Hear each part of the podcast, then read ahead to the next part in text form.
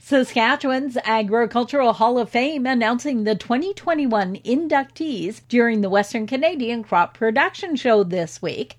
The announcement of the 2021 inductees was delayed due to the pandemic. Joining the Hall of Fame later this year will be former Premier Grant Devine, Professor Emeritus of Plant Sciences at the Crop Development Center, Rick Holm, Bill Jamieson, one of the founding partners in JGL Livestock, and Bob Tyler, a professor and department head of animal and poultry science at the U of S.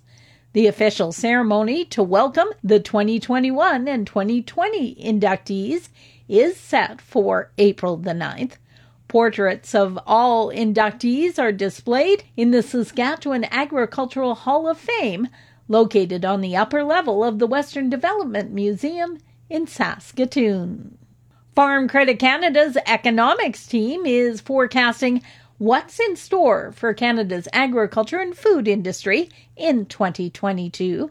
Despite the uncertainty, Chief Economist J.P. Gervais suggests industry producers and processors keep an eye on five key trends, one of those being Canada's inflation and interest rates you're looking at short-term rates, by the end of 2022, you could have short-term rates that are about 1.1% uh, to 1.25% higher than what they were uh, towards the end of 2021. And so that's actually a big uh, jump in uh, short-term rates. But the good news, I think, uh, from that standpoint is that long-term, if you look at long-term rates, they are pretty much at the level that they were prior to the beginning of the pandemic. So in other words, you know, from an historical standpoint, we still have access to low long-term interest rates.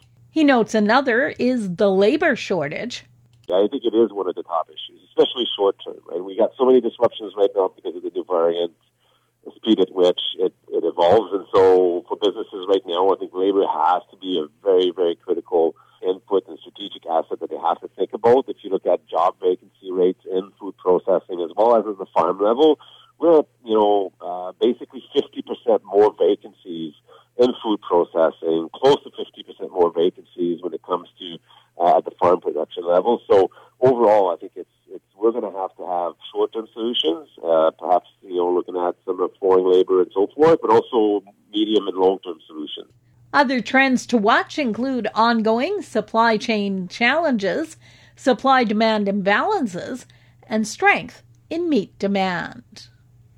Well, forward hog contracting prices were performing fairly well heading into the new year. We get more with Tyler Fulton from HAMS Marketing Services.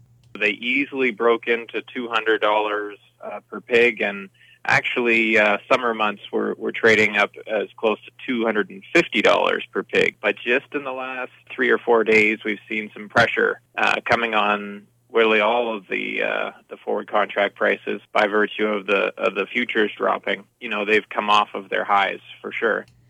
Fulton says the longer term view is that hog prices are going to stay up fairly strong, mainly because of tight supply.